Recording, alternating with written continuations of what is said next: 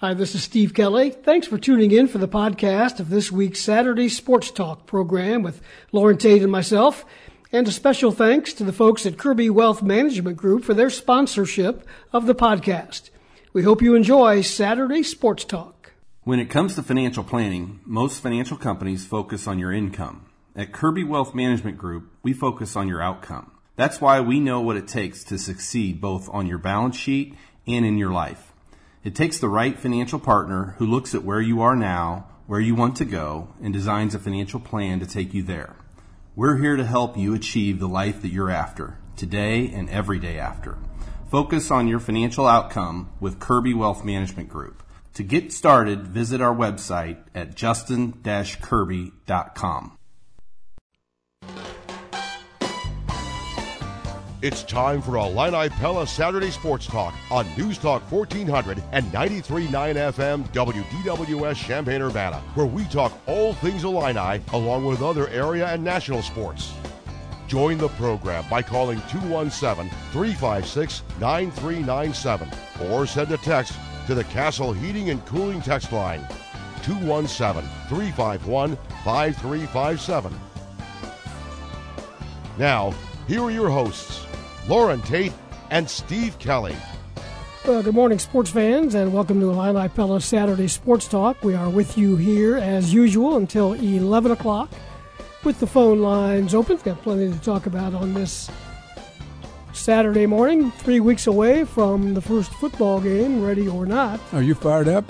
Not yet. I like to, I like to gradually go.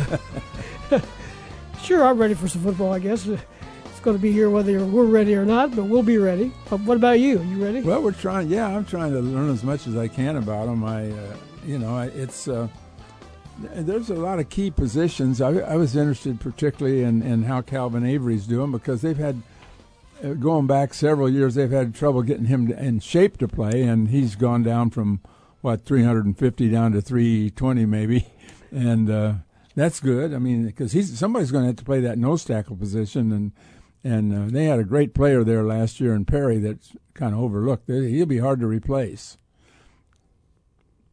And we'll start getting some of those answers now that, uh, well, this kind of wraps up today's practice. Kind of wraps up the uh, first week of uh, fall practice. yeah, they just had they've just been able to hit a little bit, and now today they're going to have what I would call a a pretty good. Uh, I don't want to. It's not exactly a scrimmage, but there'll be a lot of contact today, and it's open. It's not open to the public. Well, it's open to donors. well, that's fine, but we need to make sure that you're not saying it's open, so yeah, it is not. It's open to the media. It is. That's our first chance to really see them do anything. Yep, that's going on uh, later on this morning. Baseball last night felt like a playoff game in St. Louis, didn't it? The, oh uh, yeah, Cardinals I mean, beat the, the Yankees four to three. Bringing the Yankees to town is really a it's a big deal, and uh, the, the, Cardinals had, had just had three uh, good games with the Cubs in which they came back in, in the first one, and then they, they won all three, and so they had a little streak going, and and I thought they hung in pretty well with uh, Hudson, who was uh, pretty shaky in those early innings, but uh, they held the Yankees without any scoring late, and and uh, got the big double by DeJong to win the game. They've won five in a row now, seven of their last ten and they're tied with Milwaukee, who also won uh, last night. So they're tied for first place in uh, that division. The Cubs uh, got a two-run homer from uh, Willson Contreras in the bottom of the eighth. Yeah, two to one game to win that game over um, Miami. Two to one was the final, and the White Sox beat the Rangers last night, two to one. White Sox are over 500, Steve. they're two games over, and they're only two games back. I know that. That's right. Uh, Minnesota's only five games over 500 themselves, I believe, and so White Sox have got a, still got a chance. They can just put a little streak together. Two games behind. Uh, they're also tied with Cleveland. Two games behind Minnesota. So that division is pretty wide open. You got any comments about uh, baseball last night or anything else? We're going to start uh, things open with an open line. Our guest uh, lineup uh, coming up on the show today. Michael LeRoy will join us from the U of I Law School. Kevin McKinney is a, a member of the Wyoming Cowboys broadcast team he's been on that broadcast team for I think we'll we'll uh, double check with him. This will be his 50th, 50th year. year. Uh, as the, he was former SID, but uh, uh, he'll be with us to talk about uh, the Cowboys as they have begun practice. And what do we want to have old people on the show for? I didn't say he was old. He might he might have started when he was twelve. You know, you know, we have a tendency to have guys like old like, and older. No, you, you got to have guys like ourselves, right? We're we're retired, but not retired. You're not my category. You're a young guy. we're retired but not retired. We you can't uh, get rid of us, I guess. Um, speaking of older gentlemen Yes. and legends in the oh same man, sentence, I know where you're going. Dick Van Scyoc, the legendary uh, Peoria basketball coach. You know when uh, when Peoria Manual won those four s- straight championships? Yeah, he won the first one. He won the first one. Yeah. That was in 1994. 826 wins at Manual. Yeah, that's total. He had That's 500, 501 wins at Manual. Right. He had he was at Washington and one other school before Yeah. that. Yeah. 26 years at But Manual. 98, really good guy. I knew him and and uh, 98 years old. Yep. And he turned the reins over to Wayne McClain, and the rest is history there. They, they won the next three state titles. Certainly a legendary guy that uh, will be missed. 217 356 9397 is our phone number. And uh, Andy Dixon is another guy that's going to join us on the show in the second hour. Andy, a Champaign uh, High School, Champaign Central uh, graduate who went on to play football at Wyoming. Let's ask him what ever happened to fullbacks in football. How many might be able to teams? How many teams have fullbacks now? I looked up his rushing yardage. and Oh, we'll- did you? We'll uh, we'll pull that out when he gets here. Okay, He had uh, in three years he rushed for just under a thousand yards, okay. 992 yards, 4.4 yards per carry. Scored seven touchdowns. Okay. I think he caught one touchdown pass. Actually, threw a pass. okay. I think it fell incomplete. He, he, we'll, we'll see what he remembers about that. He played for a coach named Fritz Shurmur, and he also played one year for Fred Akers Is that right? at uh, Wyoming. Okay. Here's some other names that you'll know that have a connection to Wyoming. Vic Koenning, Okay. he was the Wyoming coach. Yeah, he's retired now, I believe. Yep, he was only five and twenty nine as head He coach was at a Wyoming. great defensive coordinator for the University of Illinois back in what 2011 or so. Mm-hmm. Uh, Joe Tiller, Oh yeah, head coach at at, uh, At Purdue. he was the head coach at Wyoming from ninety one to ninety six. Dennis Erickson was there one year before uh, moving on. Okay, Bob Devaney was at Wyoming before he went to Nebraska. how about that? back in 1957 to 61. He was 31 and 10. that uh, that got him the Nebraska job then. But we'll talk to Andy Dixon about that. In the meantime, the phone lines are open 217 356 9397. So if you're a baseball fan, let- let's start uh, with what uh, each of the locals did uh, generally of, on the trade deadline. Are you happy with what the Cardinals got done? Well, I feel a little bit better than I did maybe at the time. It took me a little time to get used to Quintana, who'd been who's been up. Uh, he came up with the White Sox about ten or eleven years ago and pitched for them uh, about three years. He had a pretty good record. Price. Uh, I remember. Uh, I think I remember uh, for the first three years, like he was thirty-three and twenty-three. So, but he's bounced around and bounced around, and of course he was with the Cubs, and then he left the Cubs, and here he is uh, with the. He, he reminds me of Jon Lester coming in, you know, a, a left-hander that maybe can give him some help down the stretch. That wouldn't be bad. I think he's, uh, and nothing against uh, Lester because I, he certainly played a role, but I think this is a step up. I think these two guys that they that they were able to obtain uh, are a step up from Lester and Happ that they had last And year. a step up from throwing your bullpen. That's true. Although, okay, everybody pitched two innings tonight. well, how, how about the job that Pallante did last night though? He had Well, Four he- innings, He, that might be a good slot for him. And the Cubs. And if Hudson's going to pitch, you're going to need somebody to go the last five. You're going to need me to go in the other room when Hudson pitches because I, I'm yelling at the TV. Just pitch the ball. over the plate once in a while. I don't care where you throw it. Just don't take so long to do it. It's like getting behind a slow foursome on the golf course. Uh-huh. Hit it while we're young, Have to right? wait on every hole, right? And the Cubs held on to a couple of guys that um, everybody thought they were going to When move. Contreras is starting to hit again, you know, he had a big slump right in the last 20 games or so before. I think he felt like he was going to be traded. He probably wasn't concentrating as well as he wanted to. And, and uh, you know, they're, they're saying their goodbyes uh, on their last home game and hugging each other. And, you know, the, he's gone, he's gone. And next thing you know, he's back. And he's played really well. He hurt the Cardinals in that series, although the Cardinals were able to win the games. But Uh, he's a really good catcher. I, you know, he, I thought I heard, heard for a while he might go to the White Sox, but nothing happened. Yeah, I'd heard that too. He might just go across town. The Cardinals and the Yankees again tonight. Also, the Cubs play the Marlins again, and the White Sox continue their series in Texas against uh, the Rangers coming up in baseball action today. Illinois football getting ready for that uh, opener coming up three weeks from today.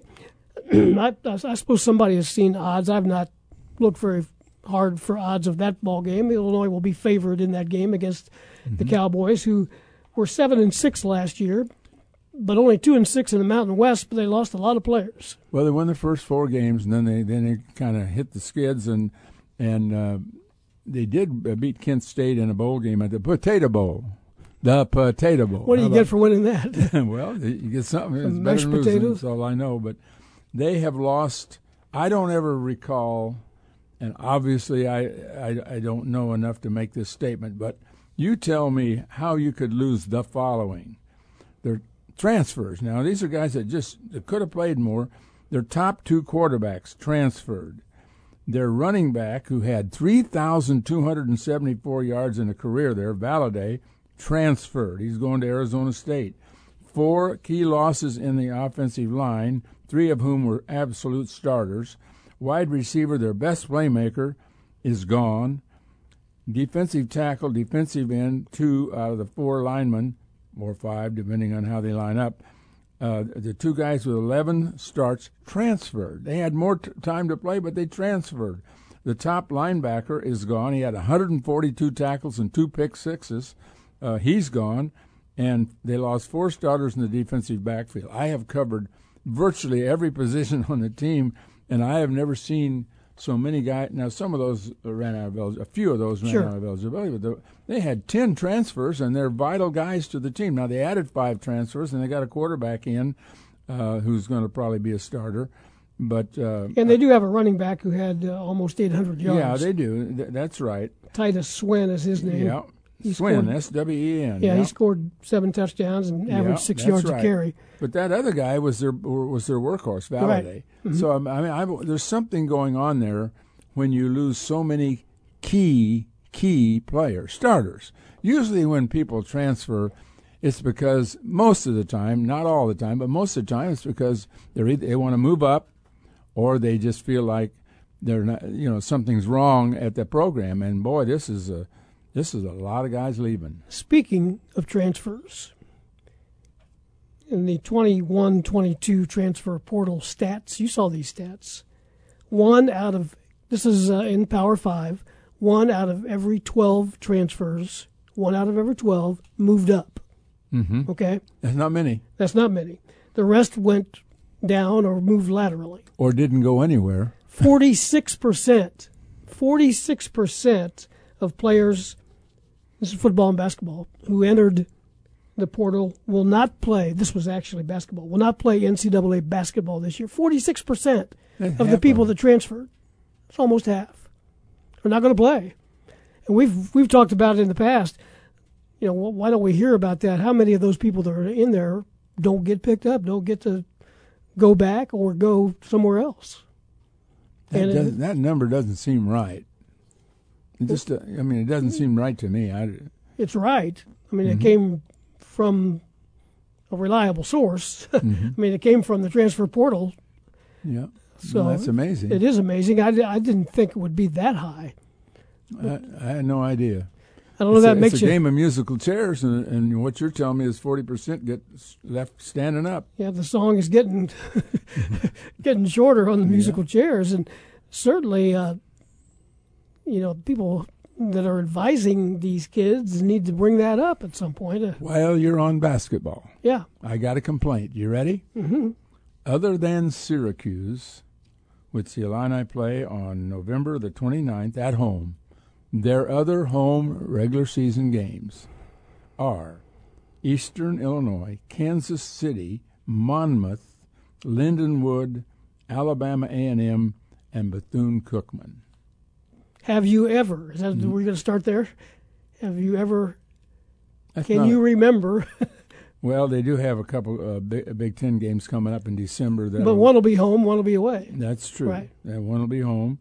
and uh, so and, and they have so so what you basically have before January the first. Before January the first, you have two games that are really uh, attractive, and that's Syracuse and whoever the Big Ten opponent is. That's all. Before January the first, and the other, those those six games are. They just need to strengthen it a little bit. I mean, if you think you got a decent team, which I think the Illini feel like they're going to be good this year, um, geez, get get somebody, get Bradley, get Butler, get St. Louis, get somebody in here from around that's that's a quality team. Get Kentucky in here. Well, that's a that's going a little strong. I but, understand that. but Uh, uh, I was I'd kind of kind of kidding, hey, but not really. I'd be happy to home and home with Kentucky, yeah. but I, it's not my decision. well, there's a I'm, I'm I wouldn't be afraid of them. I just, uh, but I don't think you know Kentucky's going to be careful about going away from home. I, I assume.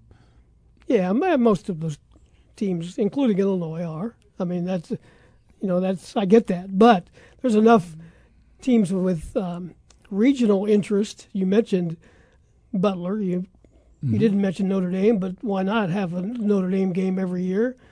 Um, Dayton, Cincinnati. Oh yeah, there's there's a lot of teams. You, I, I but I, I think that everybody you're naming would require uh, either a home and home or or a two for one maybe. So- well, What what, should- what's the matter with a home and home? I mean, it takes away one home game. I understand that, but it also gets more interest and beefs up the schedule a little bit. And Well, I'd, I'd rather see at least a mix of good games uh, somewhere along the line there. This is this is going too far, but Lou Henson did some of the same things. I mean, he he scheduled a lot of games that were, you know, remember that tournament the he had. Lou, Lou Henson Inv- Invitational, the Illini Classic, hmm that they never lost a game. Well, that's yeah, you're right. Now those games, I, I'm- I'm guessing, will be attended well. Those games you just mentioned because nobody's seen this team. Oh, I think everybody's anxious to Yeah. see the team. I'm anxious to see Shannon. I'm anxious to see Mayer. I'm anxious to see the freshmen and Skyy Clark and Epps. I mean, yeah, yeah I'm, I'm, anx- yeah, I, I want to see them, but I mean, I, what are those games going to tell you? It'll just give uh, Underwood an opportunity to play a lot of players and, and mix and see what he's got. But I don't know if you can determine, you know, against Kansas City, against Monmouth, against Lindenwood, against A and M. Uh, I don't know if that helps you when you play UCLA and. Well, they do. Maybe they, they got a lot of good games They along do. the way. I mean, you know, But you talk about what you learn. but I'm only talking about the home games. I know. But as far as the big picture, what do you learn from those kind of games? Those are the kind of games you're playing before you you play the other ones. You you play the the games you need to be more ready for. So I don't know if you can. What I'm saying is, can you get ready to play UCLA by playing Monmouth? You know, the fact that it's a 40 minute game. Okay, yeah, you're running the guys up and down, uh, but uh, Well, they've got four games before they play UCLA. They got a, a they got a uh, they got a exhibition game with Quincy, which I didn't mention, and then they got Eastern and Kansas City and Monmouth before they play in Vegas against UCLA, and then they'll play the winner there of uh, Baylor and Virginia. But uh, anyway, it's just my I've I've had this concern personally. Uh, a long time. I think it's unfair to the fans. You want them to buy season tickets, Right. and then you give them six six games that aren't, aren't aren't really worthy. I mean, I, I'd say three is okay, but yeah, six is too many. I and, and that's just me talking. 9:18 is the time. We'll take our first time out and talk some some more Illinois football. After this, stay with us. You're listening to Illini Pella Saturday Sports Talk here on DWS. The Pella Window Showroom in Champaign specializes in windows and doors. Illini Pella can help you select the right window and door for your project, whether it's for replacements, remodeling, or new construction. Right now, they ask that you plan further ahead to allow more time to get your windows and doors in stock. Labor and material shortages are causing some extended lead times. Illini Pella, 1001 North Country Fair Drive in Champaign, PellaofChampaign.com.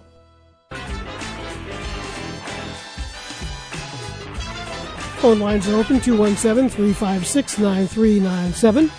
On the line, I Pella, Saturday Sports Talk. Some more Illinois football talk coming up. We're going to hear from offensive line coach Bart Miller in a few minutes. But the high school football season, only a couple of weeks plus away now. And We learned uh, this past week that uh, Fisher has decided to play just junior varsity games yep. this year. And uh, Colin Likas reported uh, this morning in the uh, pages of the News Gazette that Urbana, who uh, had a little trouble last year and played a, a junior varsity decision after playing a, an opening game, is weighing their options as well. Yeah, Edmund Jones. Maybe not options, but situation. Well, yeah, I think they're going to weigh what practice looks like, right. and maybe that first game against Centennial. Edmund Jones has stepped out, right? You know, he must know something. I'm sure. And you remember last year he was that was his first year as coach, and mm-hmm. and he uh, they decided after one game to uh, drop this drop this uh, varsity sport and just play uh, uh, junior varsity, which they did for the season. But now they've named Curtis Blanton uh, from Danville as, as the head coach, and it's going to be a it's going to be a decision that uh, they're going to weigh here in the next couple of weeks, and maybe during uh, the practice time to determine if they got enough players and good players enough to make it competitive. And then they got the tough game with Centennial, which is one of the better teams in the in the region this year, we think. Uh, so it's just uh, it's looking kind of dim over there. You know, Urbana just dropped baseball this last spring. I mean, I I'm not sure what's going on. Their soccer is strong, but uh, everybody wants to play soccer, I guess. They want to play baseball and football. Sounds like in that article that they might decide this coming week yeah, which they way they're going to go on that. At any point, you know, once they once the guys they have the players out there and they determine what they have, uh, that'd be too bad because that means all the teams on their schedule would be minus one game. Right. Talk some Illinois football. Their offensive line coach is uh, Bart Miller had a chance to uh, catch up with him and talk about how his guys have been performing uh, in the uh, first week of fall camp. Well, you probably guess who, who's running with the ones right now. Guys like Palcho and Julian and, and uh, Pill and, and some of those guys that kind of finished spring. Isaiah Adams is up there and um, been very, very impressed. You know, Jordan Slaughter, Cy Chrysler, all those guys are, are, are repping with the first group. Um, you know, Josh Kreutz has had a, had a, had a great camp so far. Kind of kind of the way he finished spring ball. Um, you've seen that carry over, so that's that's been fun to see him develop every day, get better and better, and then trying to. Uh, get other guys reps, and, you know, guys like Josh Gesky and, and, and some of the freshmen uh, um, and some of the new guys that just got in. I'm, I'm pleased with, you know, kind of where their foundation is. Now, obviously, we got to get them better and continue to develop them. That's what we do. So, um, you know, kind of kind of the way it, shaped out in spring. A lot of those guys are getting reps because um, and so we're really not going to make many depth changes until we can see guys get into a scrimmage situation and, and see how they respond when, when, you know, we're running consistently. Um, some, some, some, extended team periods and, and some extended hitting and, and, physicality up there. So um, that's kind of where we are. We're repping a lot of different guys and uh, getting guys kind of seeing what they can do for us right now. I've got to get those first group ready to go. I got to keep pushing Palcho, and, and uh, there's a little bit of kind of throw them into the fire and, and, and learn and kind of throw a bunch at them um, because the game is chaotic, right? And, and, when you're out there, it's it's very intense and, and it can it can lead to panic if they're not composed. And so um, those guys got to learn how to slow things down, how to learn, take it step by step uh, focus on the details and, and, and, really focus on their assignment and then get better uh, as, as the offense expands for them. Uh, and then we come back and, and, do individual learning and do private teaching and things like that and, and, kind of overlap stuff that they need to continue to work. And then we do developmental periods at practice. Uh, they are have been able to get some reps and inside drill and, and individual work and things like that. So um, it's kind of a twofold process, really, you know, and, um, throw it at them and then come back and, and fill in kind of the gaps. That's Bart Miller. He's got some guys. We haven't always been able to say this in recent years about Illinois offensive linemen. He's got some guys that look like they belong in the Big Ten. And Slaughter's got the right name, doesn't he? yeah, he does. but the, you know, there's been times over the last ten or twelve years that uh, when you see uh, the Wisconsins come to town and teams like that, and, and you see the Illinois offensive line out there, you're going, "Oh, this may not be fun." Well, everybody's over six five, and everybody's over three hundred in this line, and and, and Pearl looks like he's going to be a solid uh, left tackle, and uh, I think in in listening to Palczewski, uh, he indicated that last year was a pretty tough year for him coming back from surgery, and and uh, now he seems to be. Uh, he says, and, and the coaches say that he's way ahead of where he was a year ago, and at that right tackle position. And Bart Miller has some some mix and match kind of uh, possibilities with this group of guys. Well, we've got some versatility, um, and I think that's the way we recruit, it's the way we train, it's the way we cross train. It's also the way some of our skill sets are developed, right? The way we do some of our individual work um, th- those those type of blocks, those type of techniques, they carry over to various positions based on the look that they're seeing, right? So, um, yeah, we're, we're going to continue to work that versatility, but um, things are starting to cement themselves in certain positions as well, right? And uh, uh, that's part of what this early part, of camp is, is to find out where we can fill in those gaps and where guys can maybe help us cross train. So, um, I'm kind of pleased with where we're, where the direction we're headed. We're nowhere near where we need to be. Um, never satisfied, but but. Uh, we're getting better each day, and, and, and for that, I'm pleased with the effort. Offensive lines, like a lot of positions, and what's the optimum number of guys you do you need? A pair for each position, a pair and a spare. well, you need at least seven or eight. I yeah. mean that that's what you really need, and then that that'll that'll work. And and uh, I I'm not sure that they have that, but uh, I think the the starting unit looks decent to me, but maybe not as good as last year because Kramer and Lowe are big time players. Right. And they were here a long time and they played a long time. And you, you do have some inexperience. Now, you take Pihlstrom, this is sixth year, but his first year playing center. And so, um, how's that going to turn out? That was Illini assistant coach, offensive line coach Bart Miller, talking uh, a day or two ago about his position. As you look, I dug out some other stats uh, that I came across um, this week about rebuilding programs in college football among the uh, Power Five teams since 2000. You want to guess which team has lost the most games? I know who. I know Kansas. Exactly. I know who's at 164 too. Illinois is on the list, coincidentally tied with Indiana mm-hmm. at 164 losses since uh, 2000. Kansas is first at 181. Duke is second. This is college football.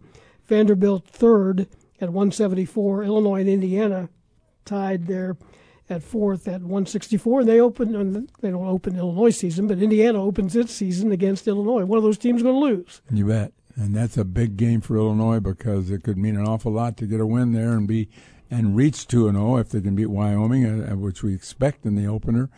Uh, if you don't beat Wyoming, it turns everything south. I mean, it just you, you can see where you, there's something missing because Wyoming is is rebuilding, and in the true sense of the word, as much as anybody have uh, any team I've seen. The other teams on that list: Colorado, Syracuse, Rutgers, Iowa State, and Arizona, teams with the most losses in Power Five since 2000. The downside of that 164 number for Illinois and Indiana, that's an average of almost eight losses a year. Yeah. So that's a rebuilding program, a rebuilding situation that mm-hmm. uh, Bret Bielema's dealing with. Well, sure, and and the the the, the thing is that last year. His ability to bring back Hansen and Carney and and Adams and a lot of guys that could have gone and could have left, he, he brought back about twenty guys, uh, in, that were maybe uh, well as seniors at least, and in doing so, I think he, he wound up with a pretty solid team. Not a great team, but a lot of experienced athletes. It's less experienced this year because we've got some positions that have to be filled. Now, they may be filled by experienced people, but they weren't guys that started last year. And of fans, if you're thinking about uh, that first game coming up, uh, Illinois football against Wyoming, uh, what are you going to wear? Well, how about a trip to Game Day Spirit? You'll find uh, what you need there, uh, two locations. And uh, throughout the summer, they've got a little promotion going on where you can uh, check out uh, the Fighting Illini merchandise there. And while you're there, check out their buy one, get one uh, free t shirt designs in their Nike section there. They also um, ask you to take advantage of their Thursday deals going on through the summer 20% off sweatshirts and or buy one free, get 150% off on Illini hats every Thursday this summer at the corner of 6th and Green in Campus Town. Shop them online as well. Game Day Spirit, that's where Fighting Illini fans shop. It's not too early to get to that orange and blue apparel for the upcoming sports seasons, football and basketball and volleyball and everything else. It is 9.30. We'll take a break here at the bottom of the hour and have more for you on Illini Pella Saturday Sports Talk back after this. Welcome back to the show, everybody. Illini Pella Saturday Sports Talk. moving along until 11 o'clock here on News Talk 1400 and 93.9 FM WDWS. Phone line is open 217 356 9397. Welcome in the studio, Michael LeRoy from uh, the U of I College, College of Law. Michael, how you doing this morning? I'm well. Thanks for having me in. You're keeping busy, I can tell, right, these days. Busier than I thought I'd be this summer. How, how have things changed over the last, let's say, year, 12, 13 months? That's when we first started hearing about NIL and that going into effect. And um, how do you think the landscape has changed over the years? It's hard to keep track of all the changes. And I, uh, I had been researching NIL, and I couldn't imagine the changes that have occurred. I mean, for example, the the uh, the collectives, the so-called booster groups. I had no contemplation. I don't know if, if anybody saw that coming, and I think part of what we're seeing is the rapid disintegration of the NCAA and their their ability to govern, combined with the Supreme Court's um, seismic decision in Alston, which really, by nine to zero vote, um, threw a lot of cold water on the NCAA's idea of amateur competition. Explain Alston because we, we refer to this frequently, and just you know, just to give everybody an idea what what Alston means. Alston was a lawsuit by athletes seeking to get the same level of educational benefits as non-athletes. So it's really a, a tiny sliver of the compensation element. It's not pay. Well, It- how come they came to the number 5,980? It was developed at the district court where expert witnesses were, um, in behalf of the athletes, were saying the difference in terms of what the restrictions are for athletes versus non athletes. So we have roughly 500 athletes on campus here and roughly 56,000 other students. The difference in their eligibility for these awards is, according to the expert witnesses, about $5,800. Okay, but th- this doesn't mean that the university has to pay them. It does not mean just it, it, you have an option there. it does not mean that. And our university and many others has said, okay, let's go ahead and provide that in any event. I, I personally think it's a great idea because um, it's compensating students, but more practically, I mean, why should a, a football player be at a, a disadvantage for educational assistance relative to the 56,000 other students who are here on campus simply because he's an NCAA athlete? I mean that, and so this is um, it was a lawsuit to challenge this as an unreasonable restraint. It's a monopoly. Um, so the the Supreme Court said the NCAA is a monopoly. That in itself is not problematical, but that its rules are overly restrictive. And so, but it opened, a- yeah, it's opened up a can of worms here. Yeah, so I was going to say this is the first step toward what? Yeah, so I don't know exactly for what. Um, Brett Kavanaugh's concurrence in, i- openly invited plaintiff lawyers to sue again under the statute and go for unpaid wages under the Sherman Act. And Philosophically, I agree with what he's saying. I, I don't like to see a Supreme Court justice getting in the mix like that. Personally, I think that's for other people to figure out. But Loren, there's a there's a lawsuit that doesn't get a lot of attention, and uh, an Illinois football player is one of the lead plaintiffs on this. His name is Tymir Oliver, and basically it is NIL money is what these athletes or former athletes are going for. And the simple way to think about it is um, to think of an athlete such as Ayo. He's not in this, but I'm just using him. If you think about he left for the NBA a year before NIL came around.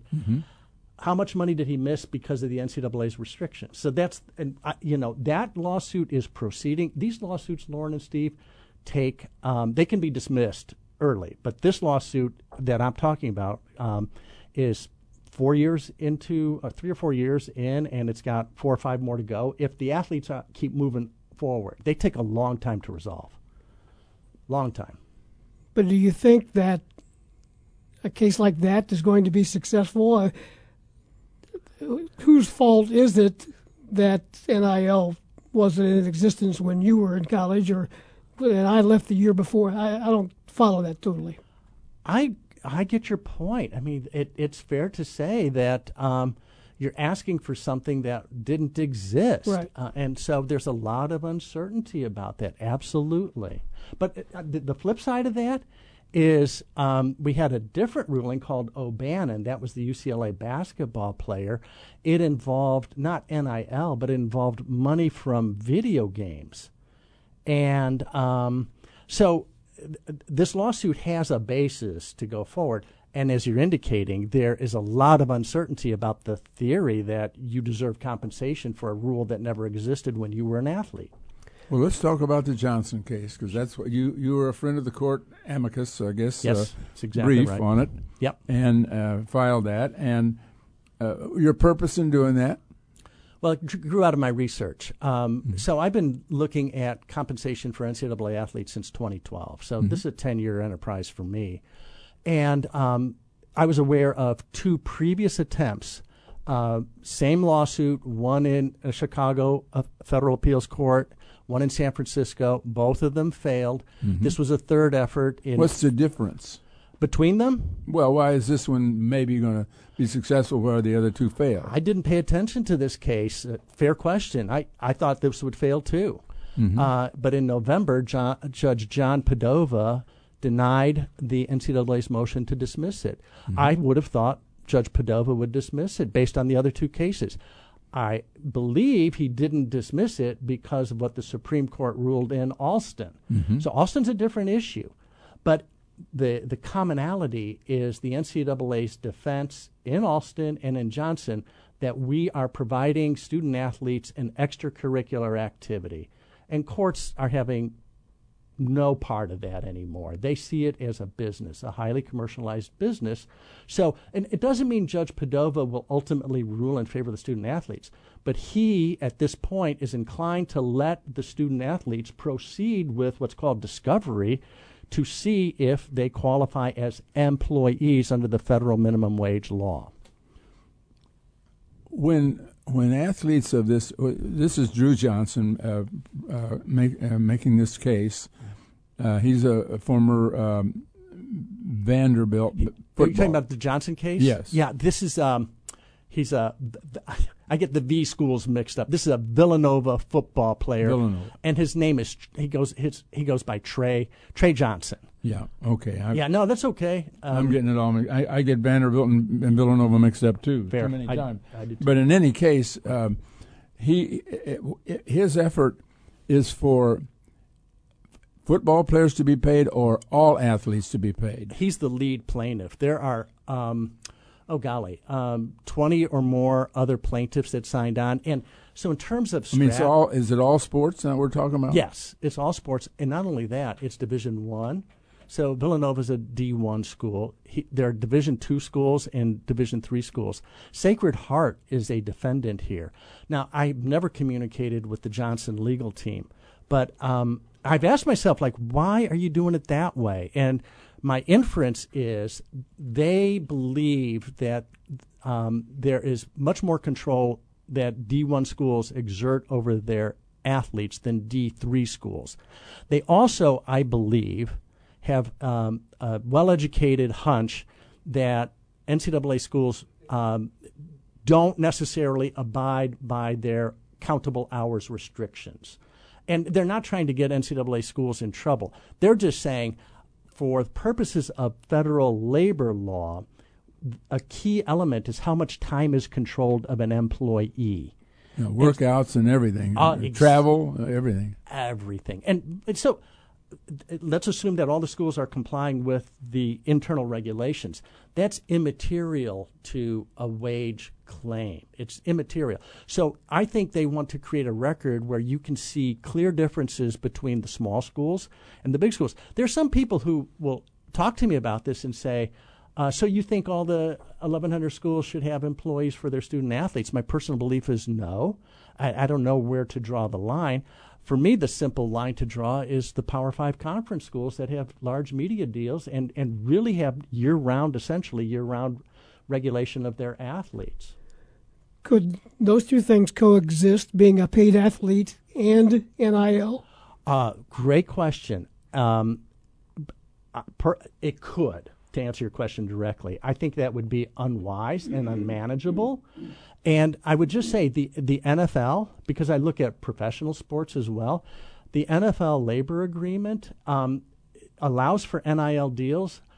Um, the players who are involved in an NIL uh, deal, their their deal gets the their money gets thrown into a general revenue pot.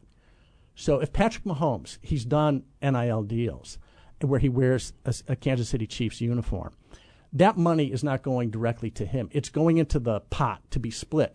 The owners get 52%, the players get 48% that's distributed in salary cap money. So that's an NIL concept, but the so quick story, you know, why is Tom Brady why does he have a fashion label? It gets him out of the sharing feature. It's his label, it's not Tampa Bay.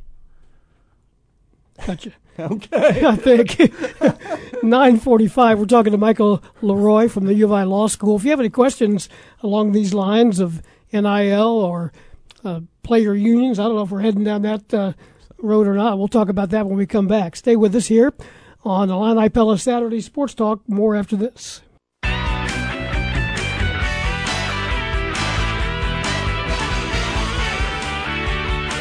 217-356-9397 is the number for Illini Pella Saturday Sports Talk. If you'd like to join us with Loren Tate, I'm Steve Kelly. Michael LeRoy from the U of I Law School is with us for another 10 minutes or so if you'd like to jump in here. We're talking about some of the issues of college athletics these days.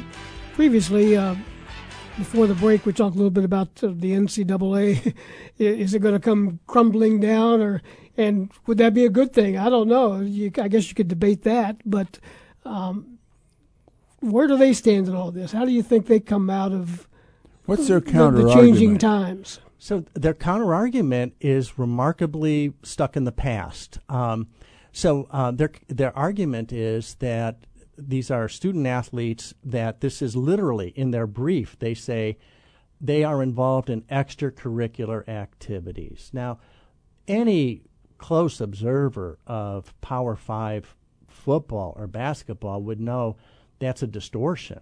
I mean, it's not false, but but to say that it's an extracurricular activity in my brief, they allow pictures now in briefs.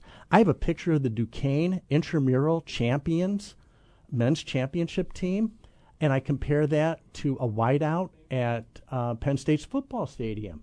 And the NCAA's position is it's the same thing. You know, the Duquesne intramural team and the football team at Penn State, they're the same. That's nonsense. What about the women's soccer team? What about all those other sports? Right. I mean, so it would be wonderful if the NCAA could figure this out for itself and for its member schools and they, they haven't. Uh, and to have courts do it is who wants their business managed by a court? That's what it's coming to. Let's go to the phones. Got a caller, Blake. You're on the air with us. Go ahead. Thank you, uh, Professor. If if athletes become employees, then tuition benefits taxable. Workers' comp. Can oh. we fire them if they don't perform, regardless oh. of their commitment for a scholarship? All of that is true. Um, there, there are negative consequences for student athletes if they become employees, and there are costs apart from paying a wage. Um, so it's a very complicated issue. Um, it's all true. Uh, having said that, you know, I was just reading this week, going back because I've got a research paper that I'm trying to put out uh, in the next few weeks. And the article was about Larry Brown when he became the SMU basketball coach in 2011. And he told four of the five starters, um, fellas, you're never going to play another moment for me. Uh, we're going to honor your scholarship. Um, those guys transferred, um, and they had to sit out a year, by the way. But my point is, there is a degree of firing student athletes anyway that goes it's always on. gone on. Sure. So, I mean, I'm sensitive to what you're saying, Blake, but it's happening to a degree. Um, and by the way, it doesn't mean everybody's going to be fired. And the other side of the coin is look at how crazy the portal has become. So you know, there are there are hundreds of athletes who are resigning from their school already.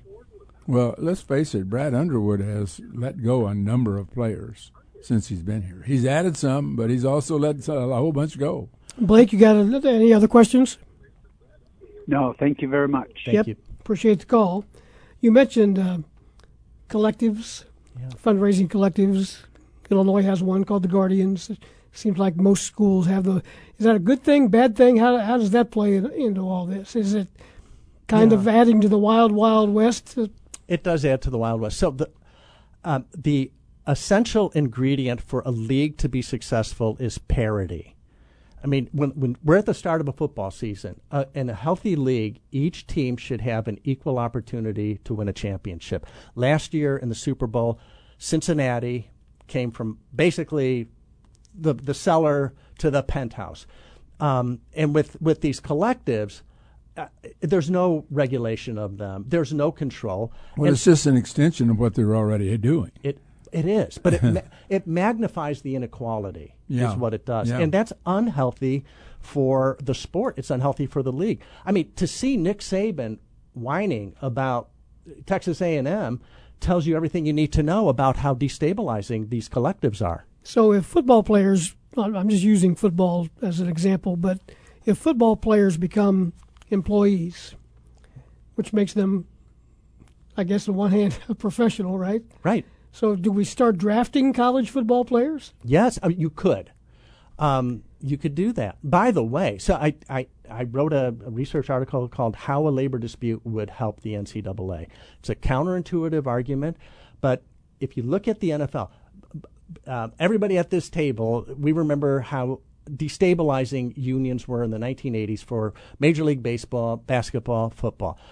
Today, the sports are flourishing, the teams are worth billions of dollars, and one of the advantages of unionizing is you're free of antitrust restrictions and you can impose salary caps.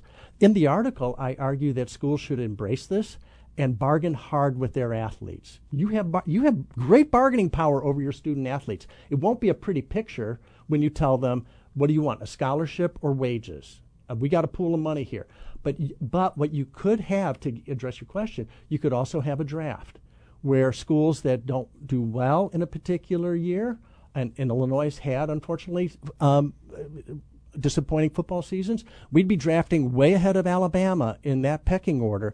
That would make for a healthier, I think, competitive environment for NCAA athletics. It certainly would, but it'll never happen.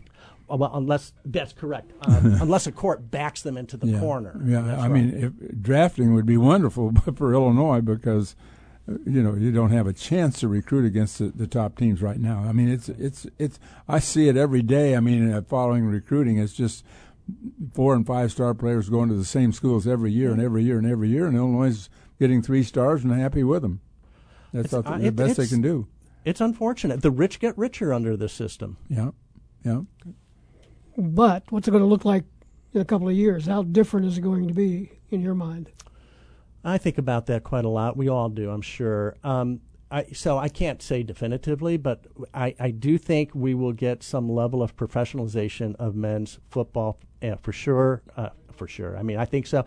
Men's basketball. I don't know how far down the Division One chain you go with that, um, but that makes sense from a financial standpoint. Does the amount of money that Illinois, for instance, is going to be getting is that is that a, a pretty much of a factor when the, when the judge sits down to see all this money's coming in and the players aren't getting any of it? So I revised my brief um, when the NCAA, uh, when when the Big Ten announced the addition of USC and UCLA, and intriguingly, the Third Circuit Court of Appeals extended the deadline. They don't tell you why, but the briefs were supposed to be in July 1st. I think it was June 30th. This this news broke.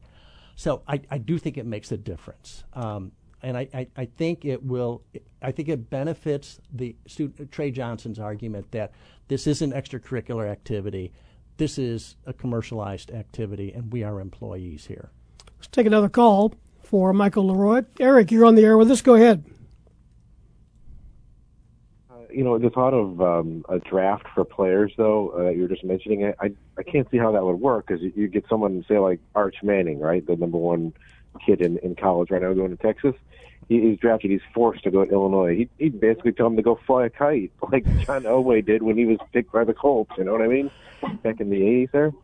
I I fully appreciate what you're saying. And and then there's the issue of what are the academic standards? How do you how do you so I don't want to suggest that oh uh, it's easy to do, but I have studied the formation of unions from the 1960s, professional sports unions, and they, you know, Loren said five minutes ago, that's impossible. And I get that. I totally get that. I can tell you the NBA Players Association um, was formed when they had their first nationally televised basketball game and the players said, "We're not going to step out onto the floor until we're recognized as a union." Mm-hmm. That's how they got their change. But these are high school people. That, and so that that is my thought. That's right. I mean, what is their bargaining power? If I can offer a counter perspective, you're absolutely right. They have people. Okay, they have agents. They have good so point. I mean, you know, yeah. this, these are not naive kids anymore. They they have better representation than I probably have or you. Anything else, Eric? Oh no, the last thing I was just going to say was it sounds like we're getting pretty close, just blowing away the NCAA like structure and just going on alone. I've I've heard that argument a little bit, a lot uh, lately. You know, because we're getting to a point where what, what's the point of the NCAA? Just go and do your own thing, detach from the universities. I think you're. I mean, my sense is that's true. I, you know, the SEC uh, commissioner has been vocal about saying what you're saying, and uh, there there are athletic directors who say, you know, the NCAA's time has come. I mean, it it's just doesn't function well. You can't have the same governance structure for schools like Alabama, Illinois, and schools like Duquesne, or schools you couldn't even locate on a map. Is right. that a be careful what you wish for situation? I mean, if that's if the NCAA is going gone, right. who's in charge? It's a great question.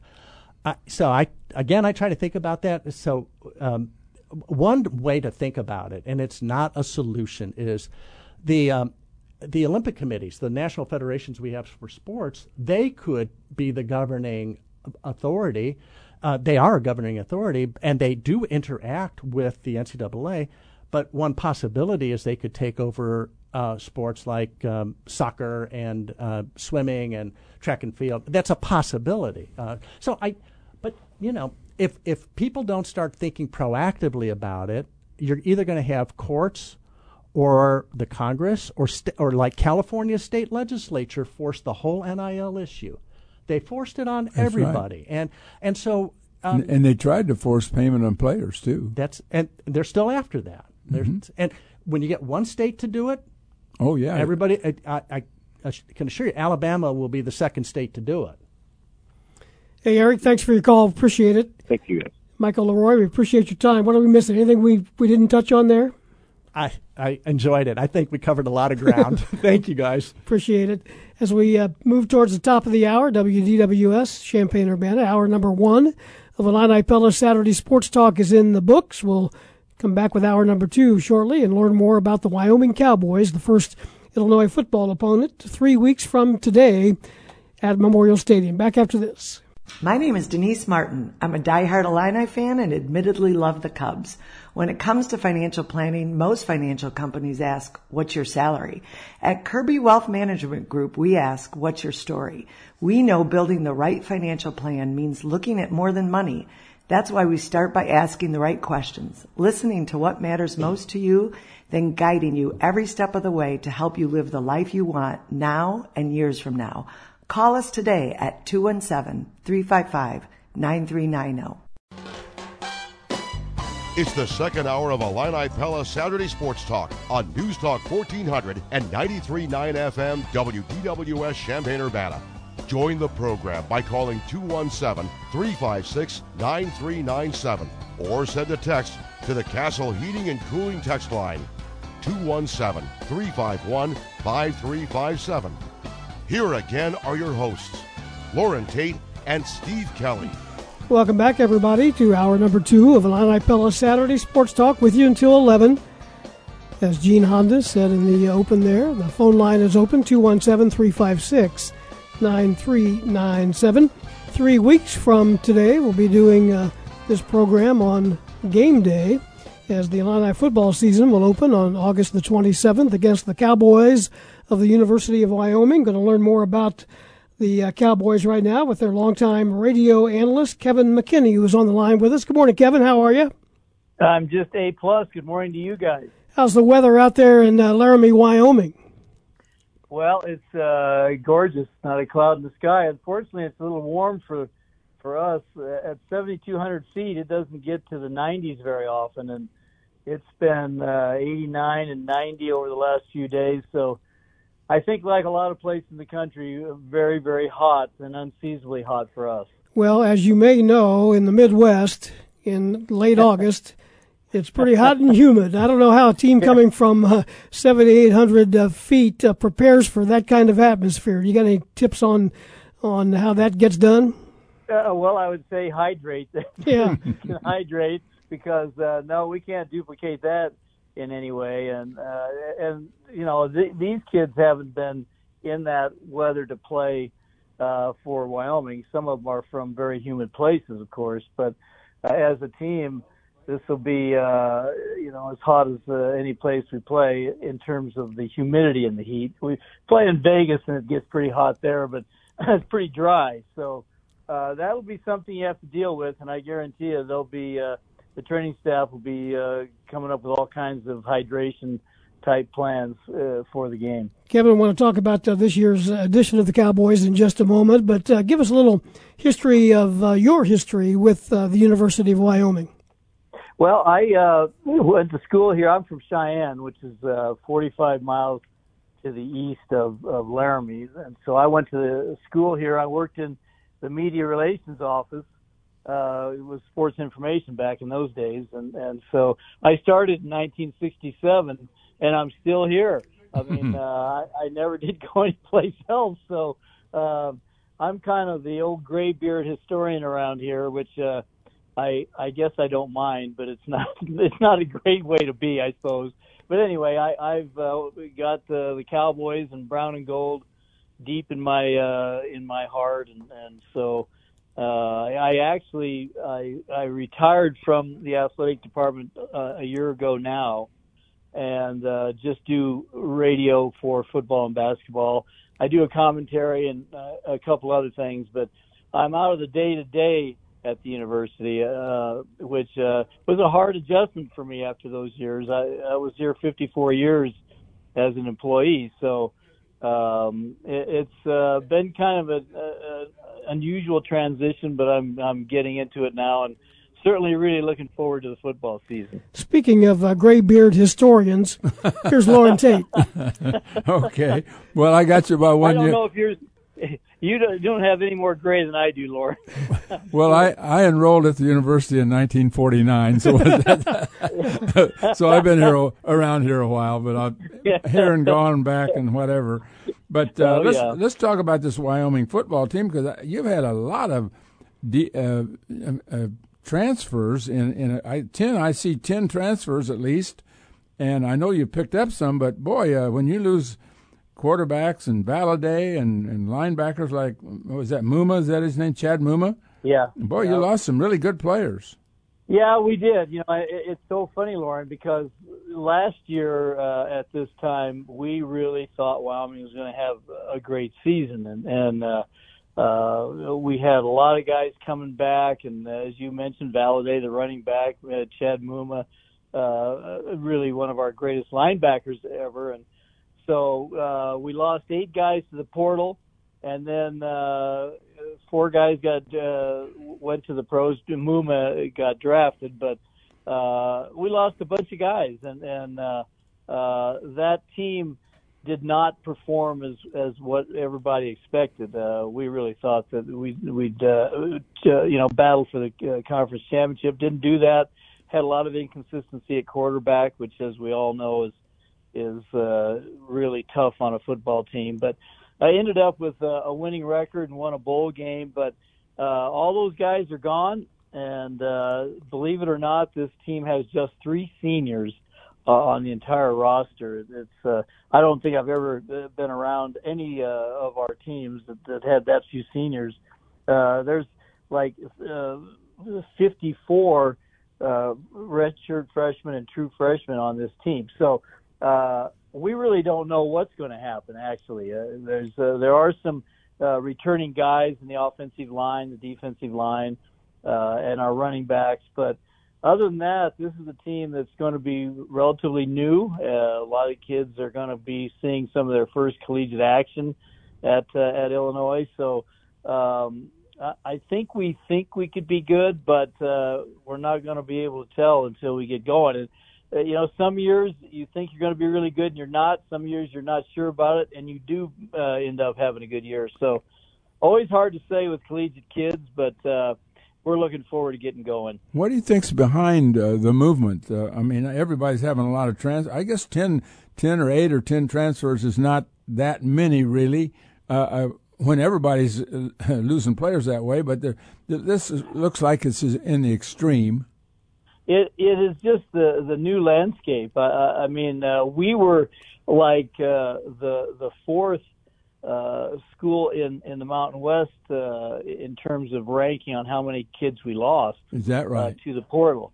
So uh, you know, Nevada lost like 13, and so it, you could go on and on with that. But I think at our level, okay, at, at this uh, group of five level, uh, most programs are going to uh, are going to feel that, and uh, you know, it's tough on places like uh, Wyoming because we would call ourselves a developmental uh, school where we bring in kids that aren't, uh, you know, five star guys or four star guys, but they're guys that you have to look in your crystal ball and feel like uh, they could be good. And then by the time they're juniors and seniors, they do turn out to be good and they they uh, really uh, help the program.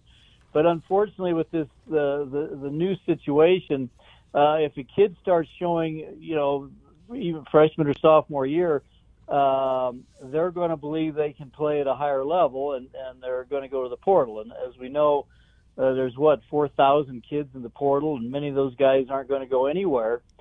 So you know, it, it's it's really a, a crapshoot for them. But they all believe that they can play in the NFL, and they all believe they can play for Alabama. So more power to them on that. But we're not able to develop those kids into Cowboys uh, successful Cowboys as they're uh, as they grow older in the program. Now, uh, a guy like Muma, who is from Wyoming, he's going to play at Wyoming, and, and it's going to be hard to to uh, take him out of the program. But you know, we get a lot of kids from California, we get kids from Texas, and you know, warm weather places. And if they have an opportunity to go to another warm weather place and and and maybe a P5 school, uh, they're going to take that opportunity, or at least get in the portal and, and, and see if they can have that opportunity. So it's kind of tough on us, and uh, we don't know how that's going to play out over the years. Whether kids will uh, see how many kids are languishing in the in the portal, and uh, maybe just end up being happy where they are, or they're just going to keep moving. So a lot of movement right now, and uh, we're just going to have to deal with it. And the only way you deal with it, guys, is you get in the portal and get some guys uh, for for your program, and that's what Wyoming ended up doing. Talking to uh, Kevin McKinney from the uh, Wyoming uh, radio broadcast team. Tell us more, a little bit about the head coach, Craig Bohl. This will be season number nine for him, and he's gotten the Cowboys into about what four bowl games over the years.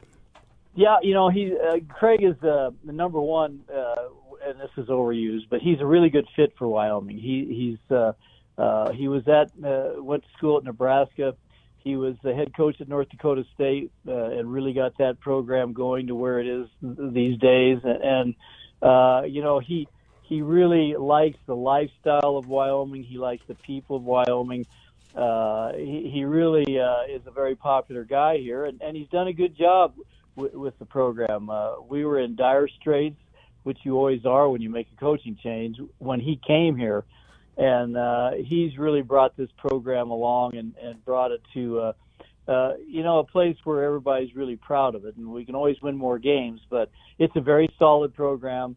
His teams uh, uh, play very, very uh, physical, uh, tough type football, which is what Wyoming people love. You know, they're individual types. A lot of them ranchers and, and uh, you know people that are outdoors people, and so they really enjoy the style of play. Um, uh, he he brought uh, um, a, a, a, a solid defensive uh, scheme, and, and he loves to run the football. I suppose much like Illinois does, but he uh, this is a run first, pass second offense. Uh, it's uh, physical. He likes to, you know, really have a, a physical offensive line, and and uh, we've we've done well. And and uh, he's a popular guy here. Uh, I suppose if he wanted to run for governor, he'd probably have a good shot at it. So. Um, you know, he's just uh, kind of what Wyoming needs. Uh, he knows how to recruit to uh, this level and to this type of program, and, and uh, uh, you know, just one of those guys that uh, uh, comes along that's uh, the perfect fit for your program. We've got one of those guys sitting in the studio with us that uh, would like to say hi to you. He came in. He said, uh, "Let me set the stage here." He's a longtime employee of the University of Illinois, former Illinois football equipment manager, but he comes in this morning with a Wyoming golf shirt on. That a baby. His name is Andy Dixon. You guys go way back. Andy, say hi to Kevin. Oh yeah. Good morning, yeah. Kevin. Andy, good morning. Great, are- to, great to hear from you. How are you doing? I'm doing just uh, terrific. Uh, uh, Andy's one of those guys that uh, you know he he is a Wyoming cowboy through and through. He he had a, a great career, career at Wyoming. We weren't great in those days, Andy, but you you were uh, a great part of, of uh, Wyoming tradition, and uh, uh, always enjoy hearing from you. Always look forward to seeing you. Kevin, we had a we had a uh, we had a lot of talent on some of those teams, but Yeah. uh, things just didn't happen to go right for the four years that I played. But my wife and I, we just we loved it so much out there. We've gone back almost every year for the Yeah. last twenty five years. It seemed like when I was working, Illinois always had a had an open date in September, and uh, we would go back and hopefully Wyoming was at home that weekend. But uh, between the the climate, you know, other than the golf season, golf season out there is usually the end of May to the first of September. but uh, the scenery and, and primarily the people, people such as yourself that have been there forever, there's a reason for that. So uh, we just we we enjoyed it out there, and it's awfully good to hear from you again. Yeah, and I, we saw each other. Was that last summer? Uh, yeah, I'm trying to. at? You were with uh, those guys. I thought that was. We had a we have uh, we have a bunch of guys coming back almost every year. Uh, Yeah. I'm trying to think of what game it was last year. Uh, mid it, was in uh, October. It was a- yeah, it was one of the games. Yeah. Yeah. Yeah. Well, it's always good to see those guys. I know every program uh, has this kind of thing, but uh, guys like to come back to Wyoming, and and they like to uh, uh, see the old places and uh, the Buckhorn and uh, all those other places that we all spend a lot of time in. And uh, you know, I, I love that. that that's what uh, college athletics is all about because it, it just continues the tradition and, uh, and and strengthens the tradition really. And and that's what you guys have done. And you know, Andy, we did have a lot of good players then, and and uh, you know it didn't work out. Uh, Fritz Shurmur, of course, was the the head football coach, who was a great defensive coach, as we all know. But uh, for whatever reason, it didn't gel like it should. But Wyoming had a lot of talented guys at that time, including you, and uh, it, it was kind of a mystery that we didn't do do better than we did. Well, the my senior year, we our season was two and nine, but the next year they win the conference, and uh, Yeah. the only difference between those two seasons, other than other than a few of us were gone, although I was a grad assistant on that team. Yeah. Uh, yeah, I think we won five conference games by five points. One, two, three, four. I mean, it was That'll was, do it.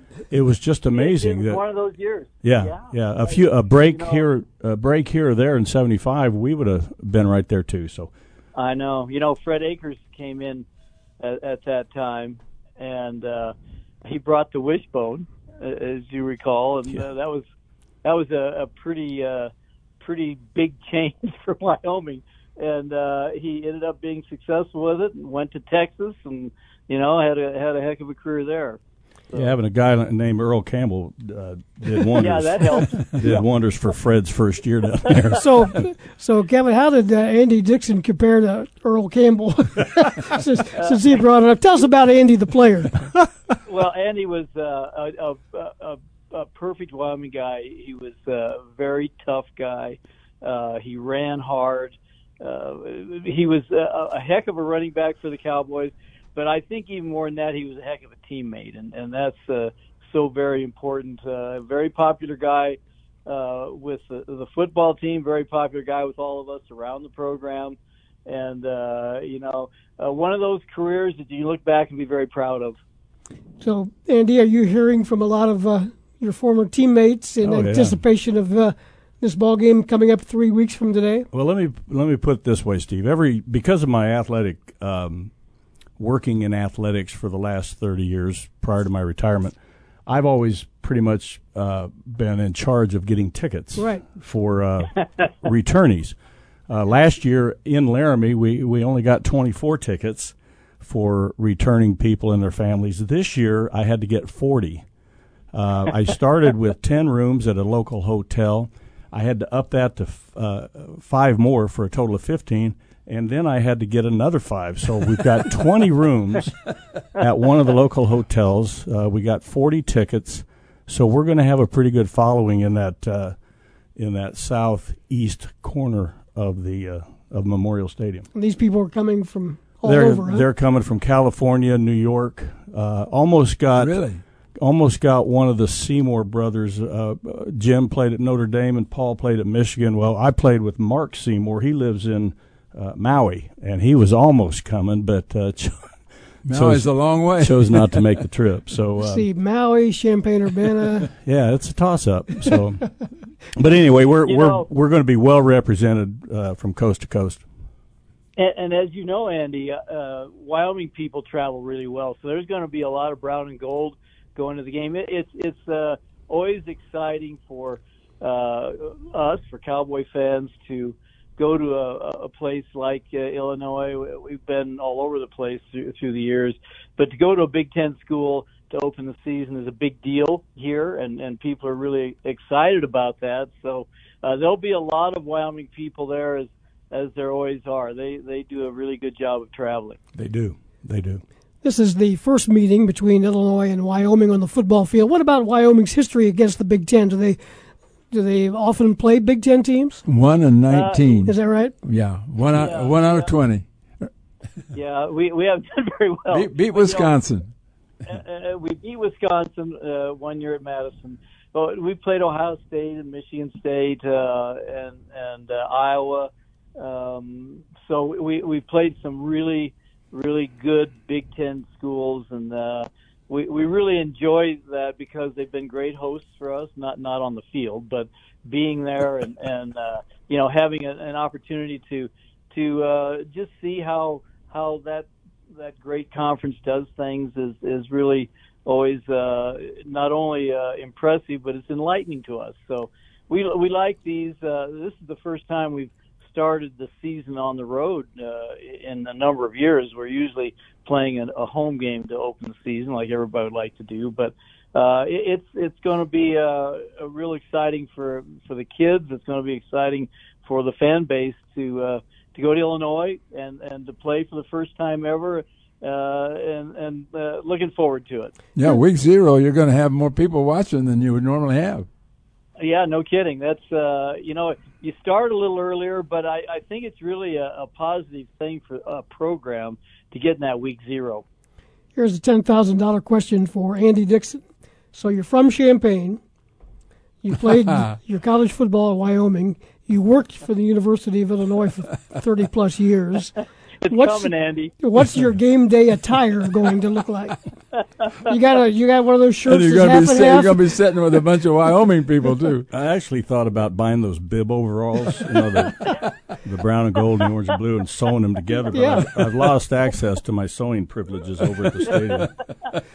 So I'm going as much as I love Illinois and as much as I uh, enjoy uh, working, uh, being around Josh Whitman. I, I, I'm going to uh, go Pokes. Oh, okay, go folks, That'll cow folks. You got to go. You got to go with the the the, uh, the team that you played for. Heck, Absolutely, yeah. yeah.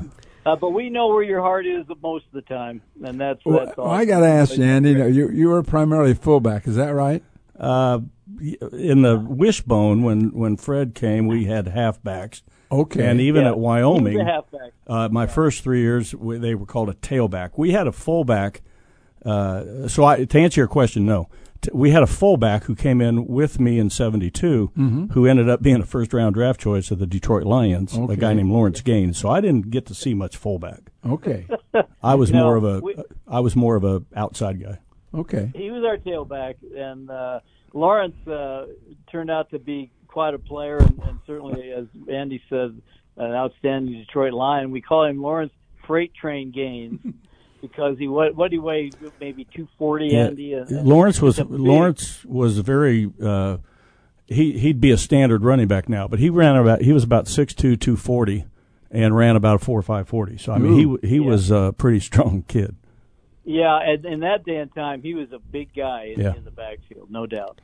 Hey, Kevin, we appreciate your time uh, this morning. Good to catch up with you. Look forward to seeing you here in a couple of weeks, three weeks from today. But uh, thanks for visiting with us. Well, it's nice talking to you guys. We are looking very forward to it, and Andy, we look forward to seeing you as always. Can't wait to see you, Kev. That's Kevin Okay, McKinney from the uh, Wyoming Radio Network. We'll take a break. We'll continue talking with uh, Andy Dixon here a little bit.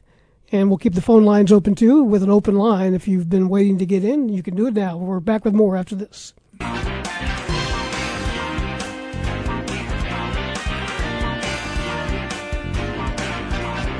1025 is the time. The Illini Pella's Saturday Sports Talk is the show. Visiting with Andy Dixon. You high school football fans in Champaign will remember number 22 running through opposing defensive lines and secondaries, or number 33 at Wyoming. Now, my next question is we know how you're going to be three weeks from today and who you're going to be rooting for and sitting with, but how does a kid from Champaign end up in uh, Laramie, Wyoming? I guess I was just lucky. Did you like? I mean, did you like the mountains, or did you have any previous experience with that part of the country? No, uh, I'd never been out of Champaign uh, before, but uh, I was recruited. Uh, one of my recruiting trips was to Laramie, and uh, it was in March, as I remember. And when I got out there, I, hell, I'd never seen a mountain. I'd, I'd seen a few hills uh, over on at Savoy uh, golf course, but uh, Tho- Those those are bumps. got out there and it was just first of all it was just beautiful territory it's surrounded by uh, mountains on three sides uh, you can see the colorado rockies from uh, laramie and uh, and the people out there were just terrific uh, there was a coach on the coaching staff named john easterbrook who went to champaign high school uh, John co- Easterbrook was on that staff. yeah yeah Quarterback coach. uh-huh offensive coordinator I'll be darned. yeah, and John, uh, John and I kind of hit it off real well. In fact, uh, a year later, uh, after I uh, was married and uh, Cheryl moved out there with me, uh, we actually babysat John's kids, uh, John Jr., Jed, and uh, Amy. Uh, John works for PGA America. Jed is with Field Turf, and Amy was a Miss Wyoming uh, back a few years ago. So, uh, anyway, uh, John. Uh, I knew I had somebody out there that uh, knew of me, or I knew, and between the between the uh, between the um the way it looked, talking with some of the players, I just said this is the place for me. I believe you told me once that you also made a recruiting trip to Fort Collins, Colorado State, and had you not gone to Wyoming, you might have been there. Well, I say that very quietly because even though Fort Collins is a beautiful town, they've got a terrific program there. They are they are like uh, they're like Champaign Urbana. They're Yeah. like uh, Illinois and Michigan. They are bitter rivalries. How But- close are they? Uh, 63 miles. Is that right? Yeah. In Okay. fact, uh, the week of the the they, the trophy they play for is the boot, the bronze boot. It's a uh, a bronzed boot from a, a service person, and they actually run a football from Fort Collins to Laramie or Laramie to Fort Collins the week of the game. The ROTC members of both schools take off running, and they meet uh, about halfway, and they pass off the football. So uh, it's a very heated uh, rivalry game, but it's a beautiful campus. Uh, they're about a they're about 30 days ahead of Laramie in the growing season, so you can get on the golf course a little sooner. and uh, Really, just But- in, in that that amount of Yeah. distance, right? yeah, you're, you're, you're right next to the mountains. I mean, how much of Wyoming is, is mountainous? well, they I mean, there's only seven six hundred thousand people in the whole state. Yeah, the, when I was there, I think there was more people in Peoria than there were in the whole state. the The main part of the the uh, the snow caps are in the western edge of Wyoming, uh, Tetons, uh, the Rocky Mountains. But we're up at seventy two hundred feet, and we have uh, they're about eighty six hundred feet to our east just to our west are uh, 12,000 snow capped year round. And to the south is the Colorado Rockies. At most of those, or some of those, are at 14,000. So uh, we're right, we're up there elevation wise. Did you ever consider retiring out there? Absolutely. The only reason we left, uh, my wife's family is all still here in Champaign, Mhm. and my family is still here from Champaign. We lived out. Once I got out of school, we moved to Cheyenne, as Kevin said. It was 45 miles to the east, and worked there for three years. And uh, we honestly, we've, we would have only continued to come back for Christmas if uh, if our families uh, had not been here. Right. It was that it, we just enjoyed it that much. I'm going to ask you a really tough question because you were at the at the university 30 years at, at Uh, yes. U, U of I, and you were inside the football office the whole time. Yeah. As equipment manager, and you dealt with the players, you dealt with the coaches. What's been the problem? What do you do? You, if you if you were going to write a book, could you analyze why Illinois hasn't been more successful over time? Well, I was surprised to see. Uh, I've been gone a number of years, but looking back, I, I've, I didn't realize our records were so poor for so long. You have to have you have to have talent to compete against so many of the Big Ten schools, uh, almost everyone. But in order to get the talent, you've got to have the success, and we, continue. Um, in, in my opinion, we continue to recruit the kids who uh, who have turned down Western Illinois and Yeah. and Kentucky State. Still doing that. Exactly. And and although some of those most of those kids are very good athletes, they're not at the caliber to compete day in and day out against the Big 10 schools. Speed element. It's a big speed element. Yeah, very, very much so. I mean, yeah, we we can get the 310, 320 pound lineman, but if they go there and the the the person they're blocking's already by them, you know, that's. But anyway, it's it's hard. It's it's a terribly hard job to uh, to recruit those kind of kids to compete against the Big Ten level uh, on on a steady basis. I, I think Coach Bielema is is on the right track. He got back in the Illinois high schools. Mhm. Uh, some years, Illinois athletics, uh, uh, the high schools have terrific athletes. It, it seems like Notre Dame and Michigan and Ohio State come into Illinois and Iowa come into Illinois year in and year out and get a you know two or three kids. So they're there. We just need them to get them to come down south. Talking to Andy Dixon. Speaking of writing a book, I've always told over the years Rod Cardinal he ought to write a book, but I can I think I could probably say it. And then Rod said somebody needs to pay me not to write a book.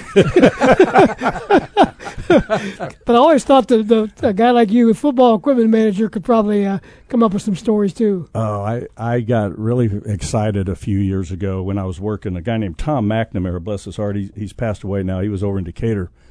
He had uh, worked with a friend of mine to write a, a book who was in the baseball business, Major League Baseball. And I got so excited after talking with Tom, he was going to help me with it. Um, back uh, when I didn't have so much day to day with football, so I had a little bit extra time. But I spent three days typing out one line statements uh, that would bring up a story. Mhm. I typed 13 pages of these stories that would easily have filled a book. Um, uh, both good and bad. I, I if if it had, I just figured that nobody, other than maybe in Champaign, maybe in the state of Illinois, nobody would really be that interested in the in the thoughts of an equipment manager. But uh, you never know. I I thought about it at one time, but never did it. Why don't you think about one or two of those stories, and we'll take a break and come back and see if we can get into one of those. We're talking to Andy Dixon. Stay with us on Illini Pella Saturday Sports Talk. Back with more after this.